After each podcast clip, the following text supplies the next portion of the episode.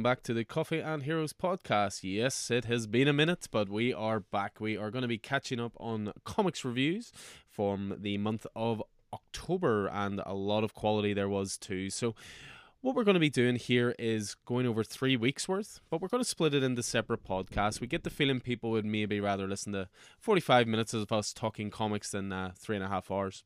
Yes, I'm looking at you, Keith Miller, because we like to talk. Uh, your host, as always, Alan, owner and operator of Coffee and Heroes in Belfast. And of course, as I say, joined by the aforementioned Keith Miller. Good evening, sir, and how are you? I am doing well. I can't complain. It's been uh, it's been a busy a busy few weeks. It definitely has. Um, you know, and uh, I think the last podcast we did was a, a, previews podcast, so it's and we've got a fair bit of catching up to do to get onto the reviews. But because we're both completionists, we couldn't just skip weeks. We've no. got to cover them all. Got to so, cover uh, them all. Such is the curse. Such is the curse. Like we, a certain vampire hunter that we all know and love.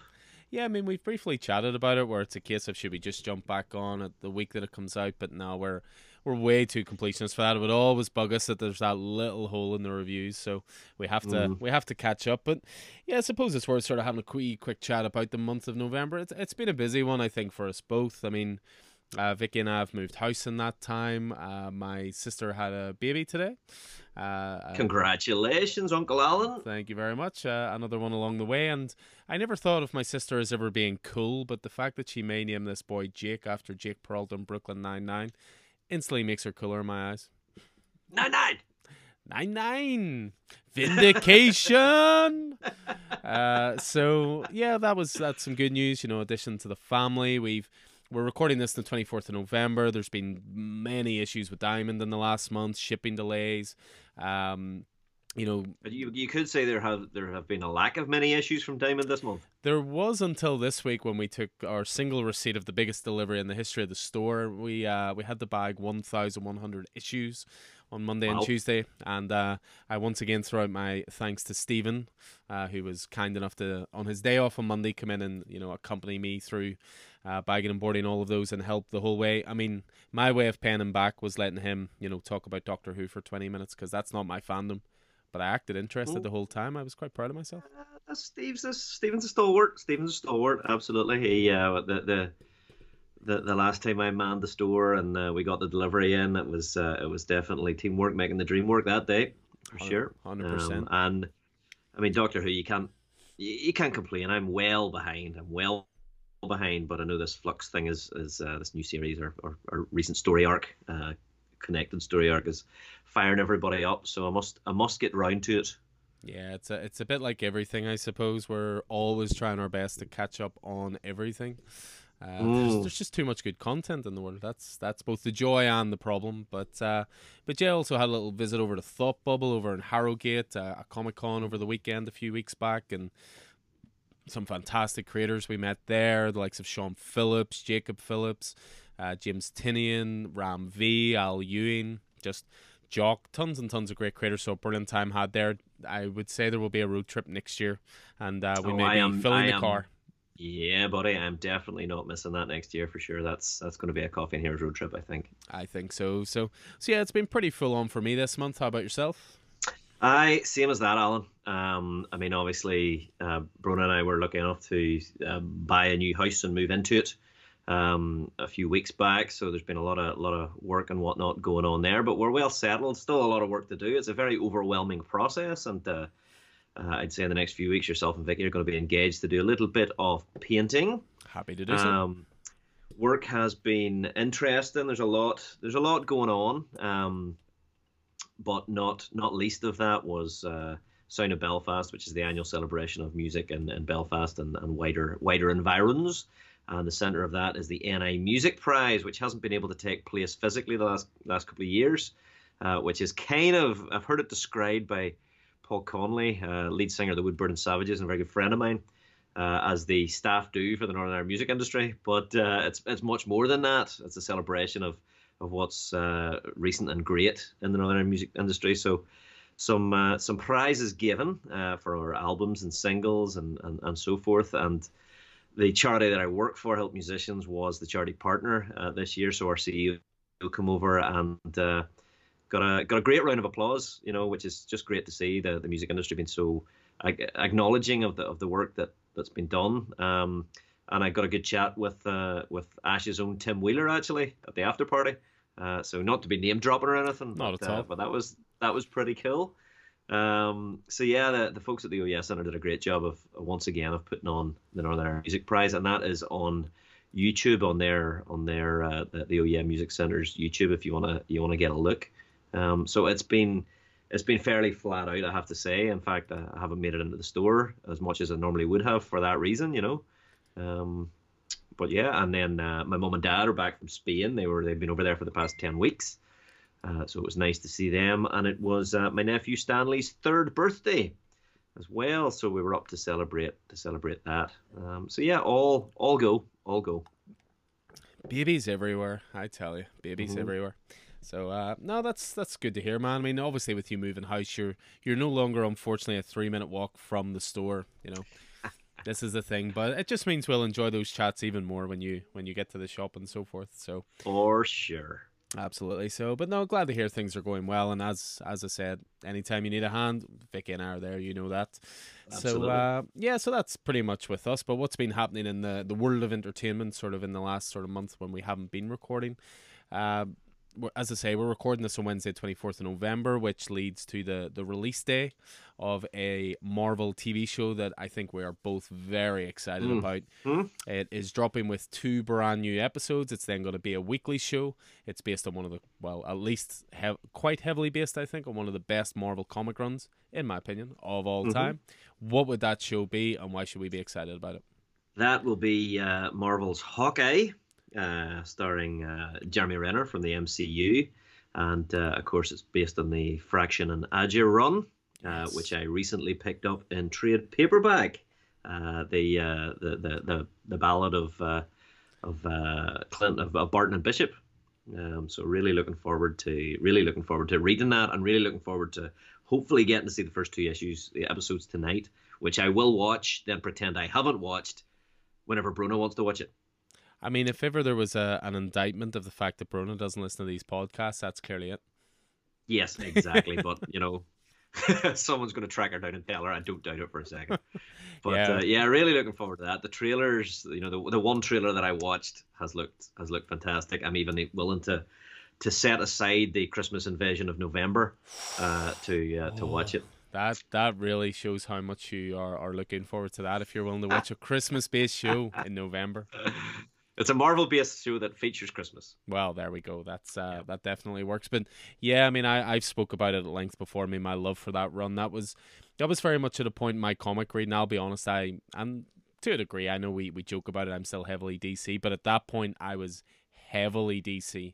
And uh, the main Marvel stuff I was reading was sort of the stuff on the fringes. You know, I was reading mm-hmm. Hawkeye by Fraction. I was reading Daredevil by Waid. I was reading Miss Marvel by G. Willow Wilson. I wasn't really reading Amazing Spider-Man by Dan Slott and Avengers by Jonathan mm. Hickman and stuff like mm-hmm, that. So mm-hmm.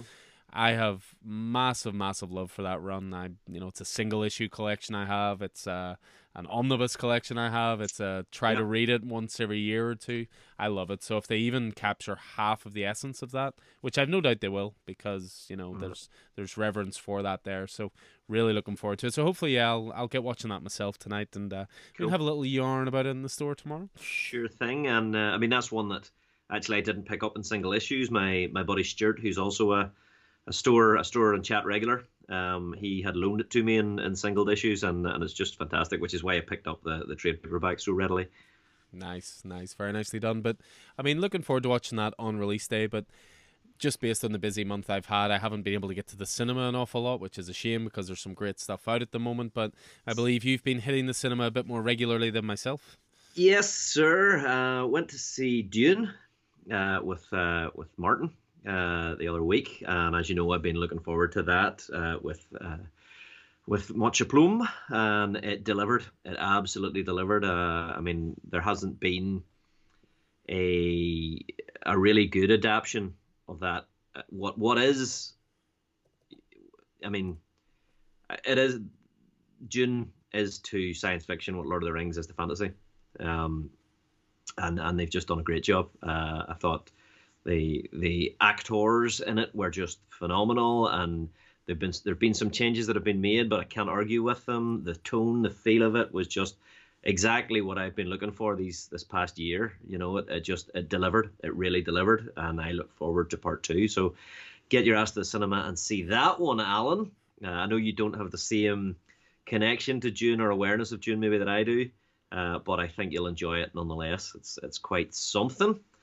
Um, and also got to the Eternals uh, last week or the week before, can't remember. It all becomes one, and uh, I do. You know, obviously there's there was some some Rotten Tomatoes and and and, and critical slating, but I don't know what it was about because that was a phenomenal Marvel Cinematic Universe movie. Well up there on the list. Um, very, very different in the same way as Shang-Chi was very, very different. This was very, very different again. You know, it reached back into the pre-history of Marvel and uh, it was just the it was very very good movie and a, and a real ensemble cast probably the probably the biggest known cast we've had in a movie like that um, you know uh, it was just great it looked great it uh, it was Kirby-esque in its visuals, which is exactly what you would expect. Um, yeah, very enjoyable addition to the to the Marvel Cinematic Universe and opening a whole lot of boxes, opening a whole lot of cans of wormses. yeah, I mean, if I had to choose between the two for getting to the cinema to see, I'd probably go for Eternals, simply because I think when Dune Part Two comes out, they'll do a double bill, and probably that might probably, not be a bad but, way to do it, you know.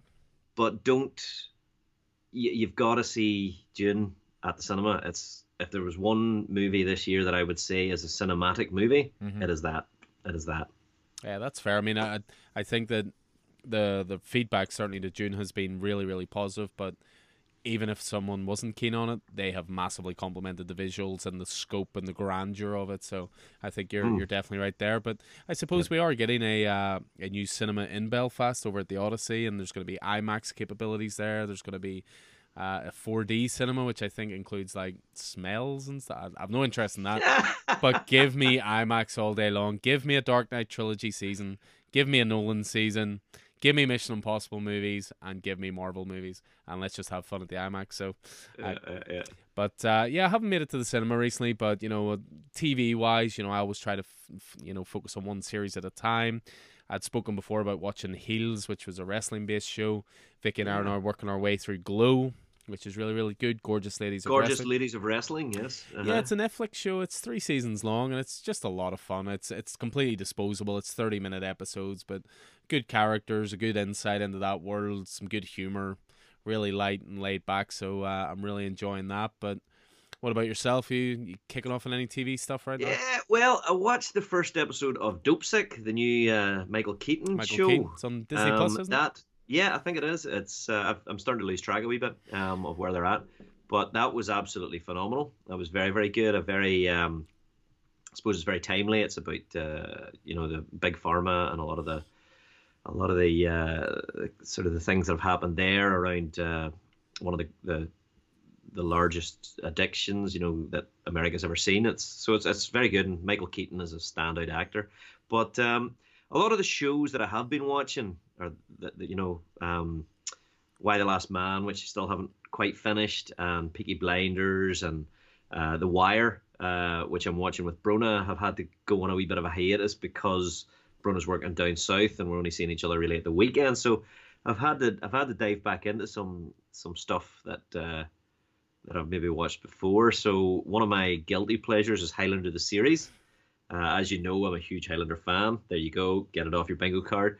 Uh, but uh, Highlander the series was, you know, a, a late '90s, early 2000s um, spin-off from the movies, and it doesn't quite work with the movie universe. You know, it's a wee bit incongruent because, you know, at the end of the first movie, Connor wins the prize, uh, you know, and that. But this follows Connor's clansman and uh, Duncan, uh, and it ran for like six seasons it, it kind of follows certainly in the first season that you know the monster of the week format that a lot of these shows at that time followed but whenever the monster is another immortal and has a you know has a different character and a different agenda it really it kind of works you know what i mean and it really it really deepens the mythology so it's a guilty pleasure of mine uh, starring adrian paul there's a lot of martial arts there's a lot of sword fighting and there's a, a lot of cool uh, immortal mythology. So I'm, I'm I, and I have it all on DVD. I managed to crack my the DVD player on my TV uh, to make it multi-region. Uh, which you know is a thing that uh, you know kids these days maybe maybe have no concept of. Multi, But, uh. Multi-region what? it's because it's it's I got them as American DVDs. Uh, region one, I believe that was. We were region two. Two. Uh, so I've been uh, I've been watching that, and also uh, I I've been thinking about it for a long time, but I was prompted recently to dig out. Uh, you know, we're slowly moving my stuff that I have in my mum and dad's attic, which included those DVDs, uh, down to to the new house, and I was I was thinking about rewatching Quantum Leap, which is one of one series that's very close to my heart. I don't know what your history with Quantum Leap is, if you have a history with it. yeah, I mean, I remember it used to be BBC Two, wasn't it? Yep. It Yep. used to be on sort of six thirty ish there thereabouts. It was it was very much the uh, you get home from school. I was always a kid who did my homework straight away because it got it out of the way, and I Uh-huh. could relax and watch TV the rest of the night. But yeah, I wouldn't say that I've watched every single episode, but that was always the beauty of Quantum Leap for me. Every episode was the equivalent of a, a comic one shot. Standalone. Yeah. Yeah, Uh, so yeah. I, I've enjoyed it, but it, it, I think it could do with a wee rewatch. Yeah, well, I mean, whenever I watched it, it was it was a Tuesday night. Uh, it was Red Dwarf and then Quantum Leap, and uh, it was the first time round. So when you watched it, I guess it was repeats. So this was the first time, the first time round. Uh, so it was, and then myself and my best buddy Roger, then Wednesday walking home from school was deconstructing the episode. You know, the whole time. You know, so This this was all before the internet, kids. By the way, this is back when you just Oh, chatted yeah, to your buddies about things in Yeah, real life. Absolutely, yeah, yeah, yeah. But uh, obviously, Dean Stockwell passed away last week uh, or the week before, uh, and Dean Stockwell was a was I guess a stalwart of a lot of genre TV. Um, but he was a child actor. You know, he, he passed away at a ripe old age of uh, eighty plus. Um, but uh, he was he was a child actor from from very early on, and he you know he was probably best known, certainly to me, as playing Al Calavicci, Admiral Al Calavicci, who was Sam's guide uh, on his on his trips through time. He was a he was a neuro, neurological hologram that only Sam could see and hear. Uh, and uh, you know, so he, he every time Sam leapt into a new body throughout time, Al was always there uh, to to help guide him and and and uh, figure out what he was doing and and that um, what he had to do to to to leap on. Uh, so so yeah, that sort of prompted me. His his passing recently prompted me to to start rewatching Quantum Leap, and it's it's great. You know, it really is. There's it, it still has you know a, a moral lesson at the end of every episode, and you know Al's. Uh, I mean, Al is completely completely misogynistic. You know, he's always coming from pulling some girl or or doing something, and he's always he's always saying these things that he could not get away with in a modern TV series today. You know, and then there's, you know, there's some episodes where, you know, they do tackle they tackle issues, prevailing issues of the time, and, and and issues that are still issues now, but sometimes the way they tackle them are just really inappropriate. you know what I mean? Or or things are said. You know, so there's one issue where where where Sam leaps into a black guy and he's he's striving to put right what once went wrong and he's doing all the, the moralistic things and anti-racist things that but then he says some things and you're like man that's racist. What you just said is racist. Kind of goes against what you're trying to achieve. yeah yeah. So it's it's so but it's such a good show and uh, and rest in peace Dean Stockwell Yeah, I mean, when it comes to my experience with him as an actor, I mean, he was uh, very much a character actor in David Lynch movies. He always turned up. I mean, one of his most famous uh, scenes was as Ben, as he sung Roy Orbison's "In Dreams" in Blue Velvet, which was a mhm. big one. But in terms of you're talking about guilty pleasures, I mean, one of my guilty pleasure movies is Air Force One. Which Yeah. Harrison Ford as a president who's basically an action hero. But uh, yeah, Dean Stockwell played the defense secretary in it who was trying to overthrow and you know say like oh That's the, right, the yeah, president's dead the president's dead we need someone else to take over. Uh, but Yeah. yeah as you say it was one of those genre actors and a, and a face that would just turn up in a lot of And- stuff so. interestingly he also played we're talking about Dune and David Lynch's Dune he played Doctor Yueh. Oh yeah. Uh, who was he was he was in that, and there was uh, there. I mean, recently online, a lot of comic artists have been doing tributes hmm uh, to to Dean Stockwell through uh, Quantum Leap. So they've had they've drawn him leaping into different characters, drawn Sam leaping into different characters, and Al's reaction. And at one stage, Sam leaps into Doctor Yueh's body, and, and Al goes. That's the best you've ever looked, Sam. nicely done nicely done so yeah rip and thank you for the many years of entertainment, I would say. so, but yeah, that's sort of the, the the TV movie side of things caught up on. I mean, as I said, if we've been chatting just before we jump into the reviews, just comics wise, the last month has been interesting simply because I know I always talk about the issues with Diamond that we have and damages and things missing and all the rest, but they were a, a more there was a more serious situation recently where their website was hacked and uh, they were basically held in one of these ransomware attacks. Essentially, hackers broke into their website, uh, encrypted all their files, and said, "Pay us all this money, or we're not decrypting it." So they've been dealing with that for the last few weeks, and therefore shipping's been all over the place, like you wouldn't believe. But there was a one week we didn't get any comics at all. Last week we got the comics that were due the week before. This week we got the comics that were due last week plus this week. It's a, it's all been a little bit all over the place, and I give Diamond a lot of you know stick, rightly so I might say. But no, they've been really good through this whole thing, and it it is a little it's as awkward as it is for us it's not life and death you know what i mean? And they are working hard on it and uh, hopefully we're back to a little bit of uh, normality from next week so. Mm-hmm. and we should say that you know as we're we're moving through these comics reviews of the weeks we're doing them in the weeks that we got them yeah. not the weeks necessarily that they were they were they were slated for release because because of those various delays and bits and pieces we only read them in the weeks that we read them in, so that's the weeks that we've chosen to review them in. Would yeah. that be fair to say? Yeah, yep. I think that's that's very fair. I mean, there's some weeks that you know an issue will come out in the states, but we'll not get it till a week later, things like that. Then obviously with all these shipping delays and so forth. So as Keith says, these were issues. These were the weeks we received them, the weeks we read them. So so don't add us if uh, you know we review something. You go, no, it was out that week. These are the weeks we got it. Time moves a little slower in Northern Ireland sometimes. You know? yeah, maybe about 40 years slower. in many ways, but that's a whole other conversation. Whole other conversation. But yeah, we're going to jump into some comics reviews. And as I say, what we're going to do is we're going to record three weeks here back to back, but what we're going to do is we're going to split it into three separate podcasts. Uh, you know, just makes it a bit more convenient if people want to listen to 40 minutes of us rambling.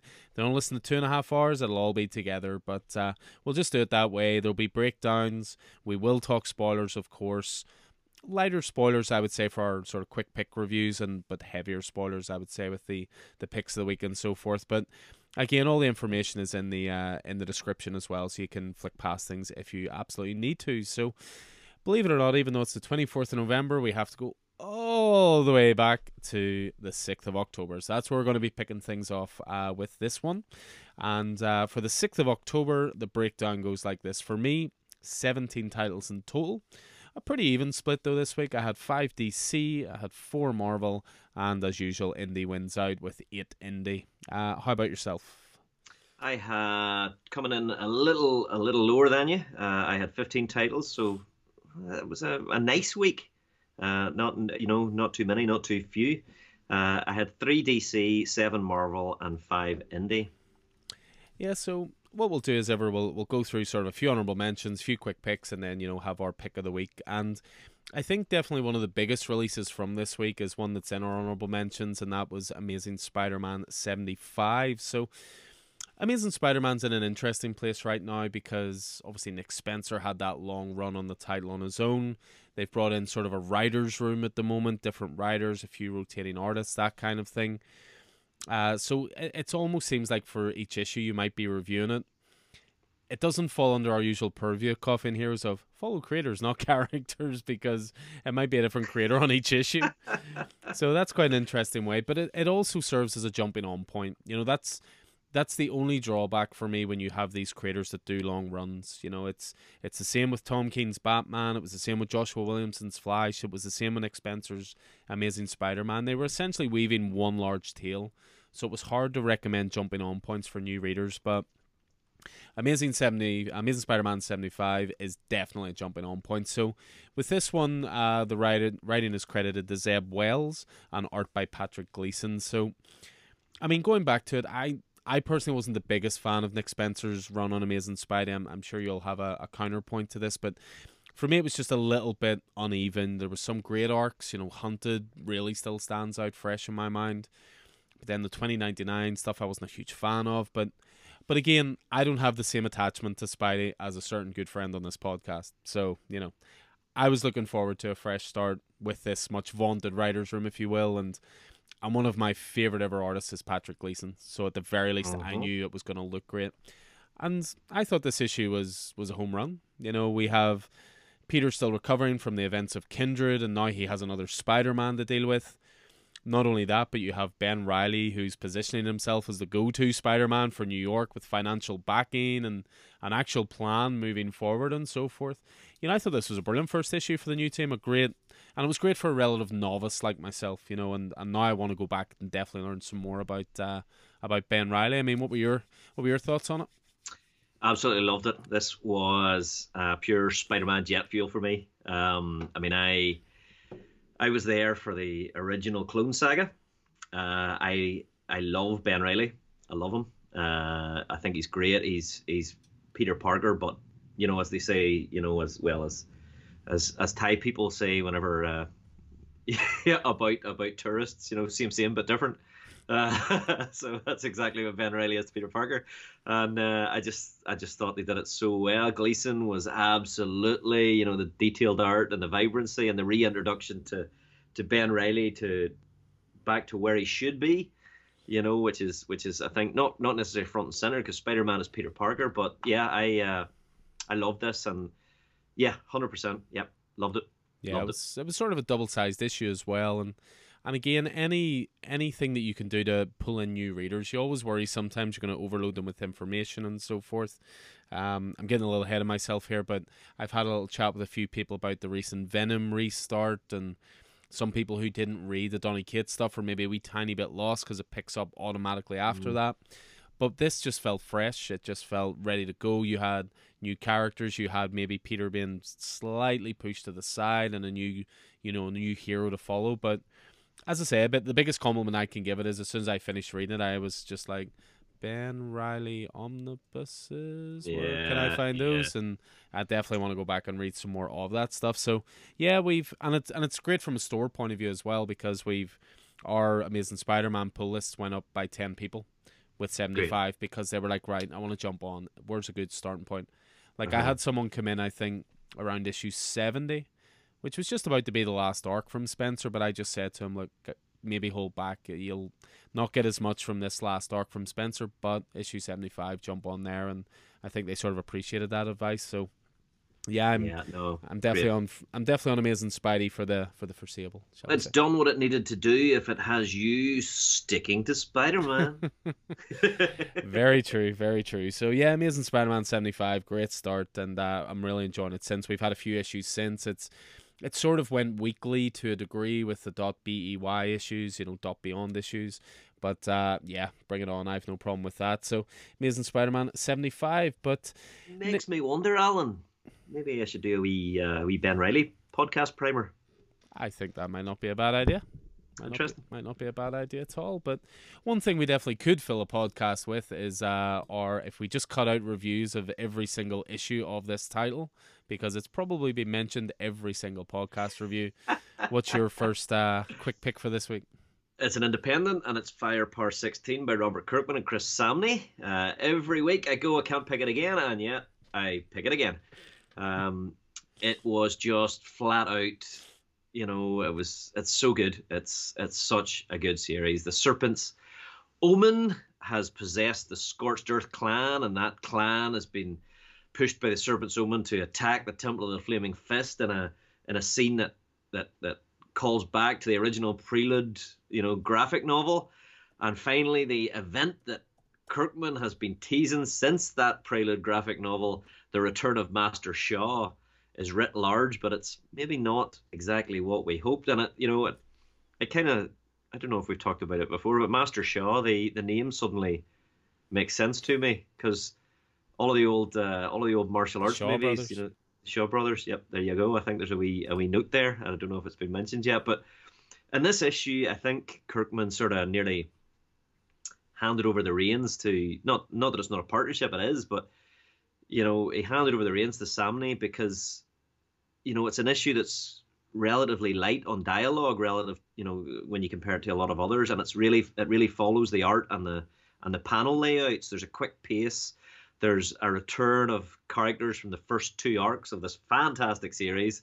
And it lends to the feeling that this book is it's a fully fleshed out world even after you know 16 issues. And as always i'm so excited for the next issue. And I mean, that's constant. Every issue of this, I'm like, where's the next issue? Where's the next issue? It's just, yeah, the, the sometimes the the it's a quick read because it's so frenetic, you know, and these issues that are very fight or martial arts oriented. So I always read it two or three times. It's so good. What do you reckon?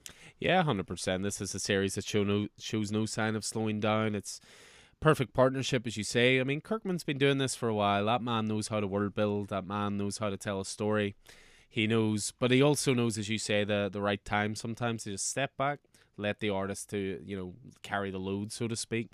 You know, mm-hmm. I I love that you know slightly to the side of the issue, but I love the fact that you get that RC coda every time. It's a conversation between Chris yeah. Samnee and Robert Kirkman at the back of the book. They discuss the issue, the influences, the challenges, you know, all that kind of stuff. So that just gives more depth to it. But what's interesting is there's a uh, a hardcover collection coming uh, next year and that is definitely where my reread will be coming to Firepower because yeah. we we read we read so much. Sometimes you read something, you enjoy it so much, and then we chat about it and you're like, I really need to read more. I need to go back yeah, and read Firepower, yeah, but that hardcover will be the way to do it. So continues to be one of Image's stellar titles. You know, yeah. Though, and I gotta say, I mean, I've I've uh, I mean, as you know, I'm a martial artist myself. I've mentioned that a few times, um, and you know, over the last eight weeks, ten weeks, I've found another dojo space, and I'm getting back into teaching and training. You know, and, and karate again. And uh, this this book just means I think it, it means more to me even now over, the last few weeks as I as I re-engage with my with my, my martial art form and and uh, and all of that sort of stuff. So so yeah, it's it's it's very very good. It's very very good. Nice. So again, if you're not on Fire Firepower, get on it. You've got that Prelude original graphic novel first three trades are available after that. Like it's it's easy to to get caught up in firepower and, and even that first prelude graphic. It's one of those image ten dollar books. So you know, just give it a go because it is fantastic. So yeah, that is the usual uh, mention of the latest issue of Firepower out of the way. Can't help ourselves. We can't, but we'll stick. We with... shouldn't either. Well, we shouldn't. this is true. This is true, but it's really interesting to me that you know you made a point of saying to me we can never mention The Walking Dead as a as a you know honorable mention because we will talk about every single issue, but we do it with so many titles anyway. I know, but yeah, I mean, The Walking Dead. It's because it's a re-release. That's all. That's the only reason. I mean, it's as it's as good. It's as good. That's fair. That's fair. Well, sticking with the indie sensibility and, and not a re-release. Uh, the next one I wanted to throw a bit of love out towards was a series called Chicken Devil. Uh, this is uh, Chicken Devil number one, written by Brian Buccellato and art by Hayden Sherman. And this was an Aftershock Comics release. And I have to say, Aftershock at the moment are quietly building a brilliant portfolio of titles. Some really great stuff coming from them, and this was another home run. You know, we we obviously do the previews podcast. We look at upcoming titles. They'll talk about certain things are cross between this and this, or it's for fans of this and this. But with Chicken Devil, it looked to me to be a mash between Breaking Bad and Ozark. you know, how how how much can you hype a title? but with a little bit of a low rent superhero vibe as well. And the first issue was absolutely brilliant. I mean, so much happens in this issue. It's incredible. It's so fast paced. But I shouldn't be too surprised. You know, Buccellato, he was on The Flash during the new 52 run, which is one of my favorite Flash runs. He was on Injustice along with Tom Taylor. He also did a really great image in the series called Sons of the Devil. The man knows mm-hmm. how to tell a really good story. And Chicken Devil, it tells the story of Mitchell Moss and how everything goes so horribly wrong in his life thanks to his shady business partner. There's the Ozark connection. Uh, mm-hmm. And when I say everything goes wrong, I am not kidding. By the end of issue one, he is left with nothing. And I mean nothing no family, no money, no job. But what he does have is a burning desire for revenge for everything that's happened to him. So I have absolutely no idea where Chicken Devil is headed in the long term. I think it's a five issue miniseries. But I'm very much looking forward to uh, to issue two. Just a really really cool title. Issue two actually landed this week, so it did. So it'll be quite high on my pile, I would say. So uh, that is Chicken Devil number one, and. Next up, we can chat very quickly about a uh, a title from a, a certain writer who I recently had the pleasure to meet again. He actually remembered us from interviewing him, which was really really cool.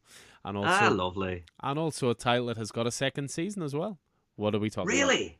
Oh yeah, that's great season, news. Season uh, that is uh, Ram V and the Swamp Thing from DC, uh, which is just one of the best books they're they're putting out.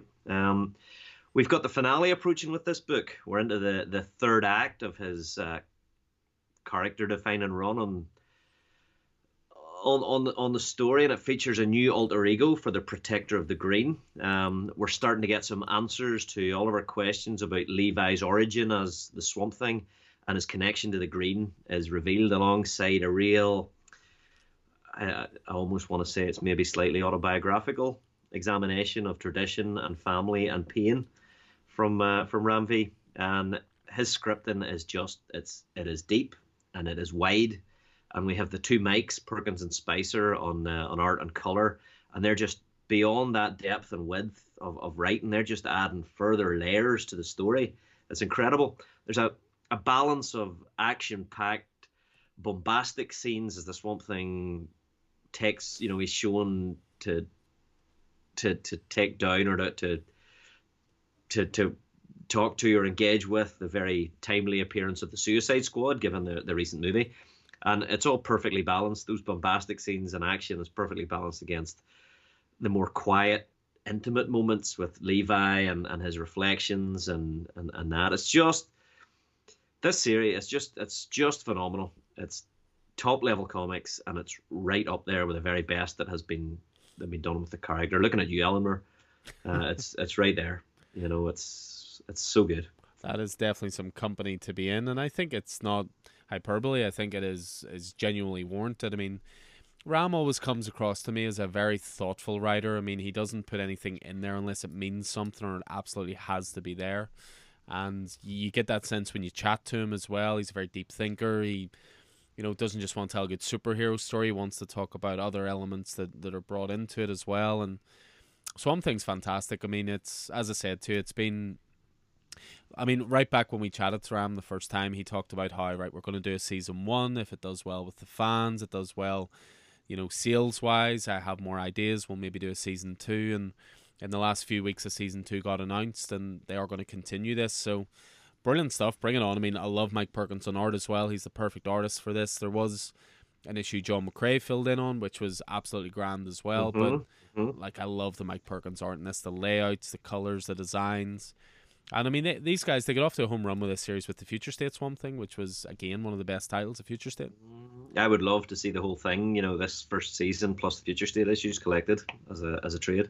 hundred percent. Well, what they're going to be doing, I believe, for season one is, uh, so season one is ten issues, and then you've got the two issues of Future State. So they're breaking it down into two trade paperbacks. The first one's going to have the two Future State plus issues one to four. Then the 2nd uh-huh. one's going to be five to ten, but give us a gorgeous hardcover down the line, and uh, we'll be there. I'll take it. I'll take it. so uh, yeah, from one of DC's best titles to probably one of Marvel's best titles at the moment. Here's your customary bingo card uh, mark off of a Tom Taylor title. Every time, I'm sure we'll mention them again. But uh, in this case, it's Dark Ages number two. So written by Tom Taylor with art by Iban Coello. And two issues in, and this series has covered a hell of a lot of ground you know, I was not expecting a seven year time jump in issue two, especially given what had happened in issue one and the new status quo that it had, it had established. You you almost expected to see like a, a not a drawn out story, but a story of how people cope with the change and what had happened and you know slowly getting the grips with it but nope we jumped seven years into the future and there was loads of really interesting ideas i thought in this issue you know from heroes who usually rely on technology and power. How could they still be a hero? What about the villains in the world? Would they still plan for evil or unite with heroes against another worldly threat? What about the uh, heroes in the world that maybe aren't quite so heroic? Exactly, exactly. Uh-huh. I mean, there the face of what they faced. Well, there was a very interesting rope open in this one with Captain America, but you know, I'll leave you to yeah, discover that yeah, on your yeah, own. But, but I thought was was interesting as well. I I find, and maybe you can correct me on this, but I find with a lot of Marvel event books, they the focus tends to be on the Avengers or even the Fantastic Four.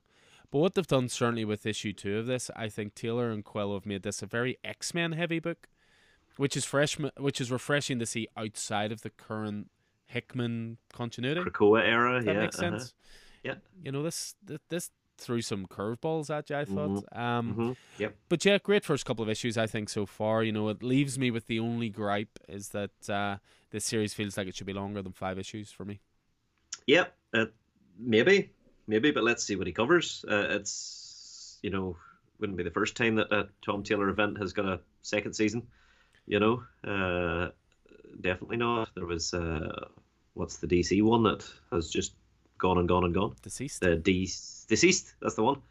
Um, but yeah, I mean, I love these sort of. They're kind of what ify. Mm-hmm. Uh, without, I mean, to me, well, per chip went to the trouble of designing that label. I would have, I would have fired it on this as well. You know, uh, definitely. But uh, that, so that's that feels like a wee bit of a, wee bit of a waste. But yeah, it's great. It's a, it's a lovely way just to sit back and enjoy without any sort of you know the, the strings are cut and you're able to just kind of go okay let's see where this goes you know uh, things that i know are pulled in and tom taylor will no doubt pull on the heartstrings as ever and iban coello ah just just brilliant and yeah great world building as well Yeah, and by the way, if you do listen to this Tom Taylor, which I doubt, but if you do, please do a friendly neighborhood Spider-Man follow. Up. Anyway, that's just a personal personal request. Personal request. So uh yeah, Dark Ages number 2. So next up we have I believe an this is an AWA title, isn't it? It is. It is indeed, and uh, I'm very much enjoying it. It's out number one, which is kind of the Great Escape meets horror, um, as a Comanche code talker, a language expert, uh, is captured as a POW uh, during World War II and sent to um, a Nazi mountain fortress prison where the Nazis are working on a terrifying weapon of some kind. Now, that might seem like fairly well worn territory, but it's presented so well that there's this promise of some really imaginative and inventive story twists to come. Rob Williams is the writer in this, and he does a great job of building tension, uh, but not at the expense of plot. He feeds feeds plenty of plot and character development. and Will Conrad uh, presents it all in, in sort of washed out tones that let let me really feel the the, the mountain cold. Uh, though I did sometimes find it a wee bit difficult to differentiate between uh, a run of different characters. It's a it's going to be a five issue slow burner, I think, from AWA, but I am absolutely expecting this one to blow up. It is so so fun. Uh, Yeah, are you on this at all? Have you? Yeah, I mean anything AWA, I jump straight on anyway because I just I love the label and what they do, and they tend to do a lot of genre storytelling. It's self-contained stories and so forth. But yeah, I really really dug the first issue as well. Uh, I thought the art was. There's maybe a bit of truth to what you say, but the art I thought for the sort of expansiveness of it, the exteriors, and the, Mhm. I thought that was pretty beautiful. And I'm always a fan of anything that's sort of alternative history, if you will. So Yeah, yeah, and, and a wee bit of uh, genre bending. yeah, very much so. So yeah, I'm on this as well, which was out number one. But one thing I am not on is Eternals, and you're about to tell me why I should be. Well, this is the the the, the pick is Eternals Celestia number one. It's one of a series of, of one shots that Kieron Gillen is doing that uh, that sit slightly to the side of the main the main arc, and this one seemed like a beautifully timed, brilliant piece of Gillen's saga that also dovetails. I think it turns out. I don't know if if by design wonderfully into the plot of the movie as Eternals, Ajak and Makkari, the Eternal Priests, learn about their actual origins and the reason for their existence, and that all blows up in their faces, with each of them as priests of varying, I suppose it's something we understand in religion, varying ways of celebrating the same God, as they reconcile what they've learned in very different and opposing ways. Sort of like the, the, the other one shot that's been released so far, Thanos Rises it moves away from the core narrative of the of the Gillen saga to tighten focus on aspects of different members of the Eternals cast that don't fit quite so neatly into the action of the main series. In Eternals, Thanos Rises, he focused on the prehistory of the Mad Titan, you know, which is to say the story of his parents. And in this, in Eternal Celestia, he takes a look at those Celestials that have been truly abandoned by by the Celestials the priests, and it, it ties into Jason Aaron's Avengers run because the Avengers of uh, of ten thousand BC make an appearance here, and we set up maybe some hopeful interactions with Jason Aaron's modern day Avengers team.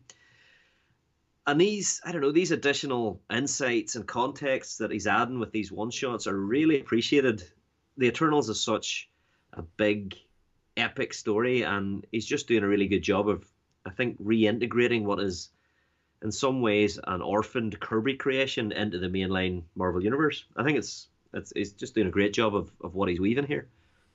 Yeah, I think I'll probably jump back on Eternals and trades. Uh, I read the first few issues and I enjoyed it to a degree. I just couldn't quite fully connect with it. Maybe just my knowledge wasn't quite there. I, I, I don't know. Maybe after watching Eternals, it'll you know um, light a fire. I don't know. Nobody's nobody's knowledge is there. This is a this is a an offshoot Kirby creation. You know the same as you know the the, the one he did the New Gods that he did over it you know nobody really understands the new gods they've just they've co-opted bits and pieces into the mainline dc universe mm-hmm. you know they've done the same here you know and nobody's knowledge is is great about this because it was one of those it was whenever kirby was at the depth of his or the height of his of artistic it was all just throwing stuff out there and it was whenever he came back from dc after the new gods didn't quite go the way he wanted um so nobody's knowledge is, is there you know it's just it's it's it's really deep and and and Gillen is is taking that and, and making it into a mythology that that Kirby wanted it to be. Mm-hmm. You know, so I think you're I think you're all right. I think you're in the same foot as everybody else. I fully expected you to say ever since uh, Kirby did New Gods over at the uh, distinguished competition. the old classic name Marvel would use to when they're talking about DC. So uh, yeah, so that was Eternals uh, Celestials. So we're going to move away then from the honorable mentions from this week and move on to picks of the week. So uh, a little bit more detail here, probably a few more spoilers, but also telling you why you should be definitely picking up these titles. So I'll kick things off with uh, A Righteous Thirst for Vengeance, number one. This is an Image Comics title. Written by what a title though! Oh man, it just just screams eighties Van Damme movies to me. But uh, yeah, so it's written by Rick Remender and art by Andre Lima Araujo. And anything written by Rick Remender will always have my attention. You know, get your bingo cards ready. Aside from mentioning the greatness of Deadly Class all the time, he has also been one of Image's most important creative forces, I would say, of the last decade. You know, he's done Tokyo Ghost, Black Science, Low, Death or Glory, Seven to Eternity. It's quite simply a list of greatness, and that's without mentioning his Marvel work. You know, he helped reimagine and, and put Venom back on the map, you know, Uncanny X Force, just to mention a couple. So uh so yeah, when I see that there was a new crime comic coming from Remender, with art by Andre Lima Araujo, as I say, whose own work can be found in the pages of Thanos, an indie title called Generation Gone, War of the Realms as well. He he did some art there. You know, it instantly became a highly anticipated title for me, and it definitely did not disappoint it's interesting that this was my pick of the week, the week that you mentioned Firepower, you know, because that Firepower issue, you know, maybe Kirkman handed the reins over a little bit to uh, Chris Samnee and let him tell the story. I mean, mm-hmm. I think certainly, and, and I get this from a few people in store, I think too often in comics people can turn their noses up at a title if the story is conveyed more through the images and the art than words. You know, I think people sometimes forget that comics is a visual medium as much as anything else because the first issue of this, it's mostly a silent issue. You know, we rely on the art to set the pace and the mood and the tone far more than the words. And for me, it works brilliantly. You know, it creates one of the most unique and atmospheric titles so far this year. To break it down into simplistics, I mean, A Righteous Thirst for Vengeance, it's about a man taking a bus. The plot is very straightforward. The first issue is more introduced, or more interested, sorry, I should say, in introducing this world and the characters, and the plot takes a little bit of a backseat. But yeah, in this mostly silent issue, we focus on the daily journey of a man who, we're told in the advanced solicit, uh, stumbles upon a dark web contract assassin's vicious plot to kill an innocent target. You know, in this first issue, there's next to no violence. We're we're being slowly led into this world. It's all about atmosphere, all about tone. The excitement here, it's in the detail. Uh, the small interactions between strangers who meet in passing, and the layering of tiny events that will lead to the comic's sort of shocking moments in the last few issues you know the, the the building of this narrative it's slow it's deliberate with small moments that'll feed into the main story and they're brilliant to read and savor i mean you talked about uh, reading firepower a few times i've read this issue four times now just pouring in the little little details here and there i'm jealous of the time you have to do that I don't normally find the time to do it, but when it's a silent issue, it, it takes less time. but yeah, there's seemingly throwaway moments. You know, they pay off later in the issue. You know, characters who appear to be one thing in the first few pages turn out to be another. You know, despite the fact the plot doesn't move that quickly, there's a lot to unpack and enjoy here. And the stage for me, it's set for an excellent series with with the violence that that title suggests. You know, it's it's very much in the post, and it arrives in those last few pages. You know, Remender's writing, it's, it's tight, it's on point, but again, it's the, it's Araujo's visuals that take center stage. You know, it's a seriously beautiful book with visuals that are both hyper stylized, but also wonderfully mundane, showing the day to day. And of course, also due to the colors of Chris O'Halloran, the hardest working colorist in the business, along with Jordie Bellaire. Uh, you know, this world feels real, it feels lived in, and under the surface of that mundane, there's a whole other world lurking, you know. Highly recommended. You know, it's the first issue's already gone back to second print, which don't expect for long, by the way, because Image have announced they will not be doing second prints of their titles anymore due to this worldwide paper shortage. Uh, but yeah, if you can pick up a, a second print, even, which I'm pretty sure we have a few in store, get on it. I am on board this for the long haul. So thoroughly brilliant issue and one that I know that I'm going to have to throw your way as it it did not make it onto your cut, I believe, but I think uh, I think you uh, would love this. Great. I look forward to that. No, it uh, it's it didn't slip onto my pull list. I'm trying to be a wee bit more disciplined with myself, as you know. Um, yeah, but uh, no, that sounds uh, based on your review, I would buy that. That's always what I like to hear. So, yeah, so my pick of the week for this week it was A Righteous Thirst for Vengeance, uh, number one from Image Comics, and I believe that this week is an Image twofer. That is correct. For me, it is Skottie Young and Jorge Corona's The Me You Love in the Dark, number three. We love our fancy titles this week. Long titles. Uh, yeah, absolutely. I mean, this is this is we're we're three issues into this this fantastic series from the team that brought you brought you Middle West. Um, and Jorge Corona's art just I mean, I should say Amazing Spider Man seventy five was released this week. It was going to be my pick of the week until I read this. You know what I mean? And you know how I am with Spider Man. That is high praise.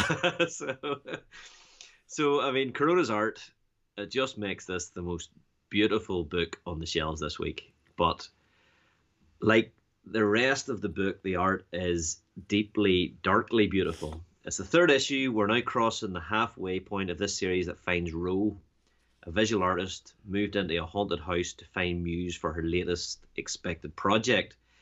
She's been surprised to learn the rumors of the haunting weren't entirely false, and there's a mysterious entity, an almost I don't know, almost Lovecraftian entity that lives in the house, but you know, uh, she see she she she learns that it seems more demonic and eldritch than ghostly and seems very very old. But as time passes months in this issue the relationship between the two which which began in sort of issue 2 deepens and ends in consummation by the end of the issue which is just freaky in itself. It's uh, there's so creepy. Uh, and and like the act the issue is is intimate. It's all omnipresent shadows that are necessary for the creature's comfort. The you know Corona's art creates small spaces that are that are sort of cozy rather than claustrophobic, and you feel like you're almost peeping into you know as if you're an unseen viewer watching a, a couple's romantic situation. At at times it's funny particularly around the eldritch things, efforts to understand some of the vagaries of modern life. But it's also a wee bit racy and titillating. And alongside all of that, it is really, really dark and terrifying. It's it's it's like it's like nothing else I think that is is on the shelves today. I mean, and I feel like Ro, the uh, the protagonist, has no understanding of what she's into, or realization that this creature is subtly cutting her and she's already almost solitary. You know, she's out of contact with anybody she might know, but this it's subtly cutting her off from everything around her. It's delaying her project. It's feeding her procrastination with apparent kindness and consideration. Like it's an ancient master manipulator intent on getting her solely to itself. And that's a plan that's unexpectedly upset when Ro's Patron from her art gallery pays a surprise visit at the issue's end and things will only get darker in the same way as every issue has been getting better. Skottie Young and Jorge Corona flawlessly mix horror and romance, creating that as something far removed from, but as compelling as Middle West was. What do you reckon? I mean, it's interesting you bring this issue up. I mean, this is very much the calm before the storm because this is a romantic issue. This is the gothic romance, that kind of thing. I mean, issue four. The Wuthering Heights, in a way. Oh my god! But issue four, talk about a dark turn.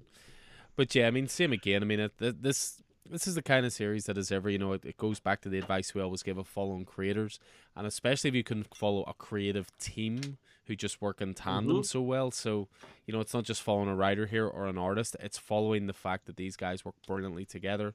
Middle West being such a masterpiece and mm-hmm. and again it's it's only five issues, so it's a bit more finite than that. You you you do wonder if you could extend it any further. I I'm kind of glad it's five issues because I I need I need the terror to end. but it's de- what's definitely cool about it is that uh, I mean this is issue three. It's your pick of the week. I'm pretty sure issue one was my pick of the week, and yeah. I think we had issue two as an honorable mention. So it's maintained yeah, that quality yeah. the whole way through as well.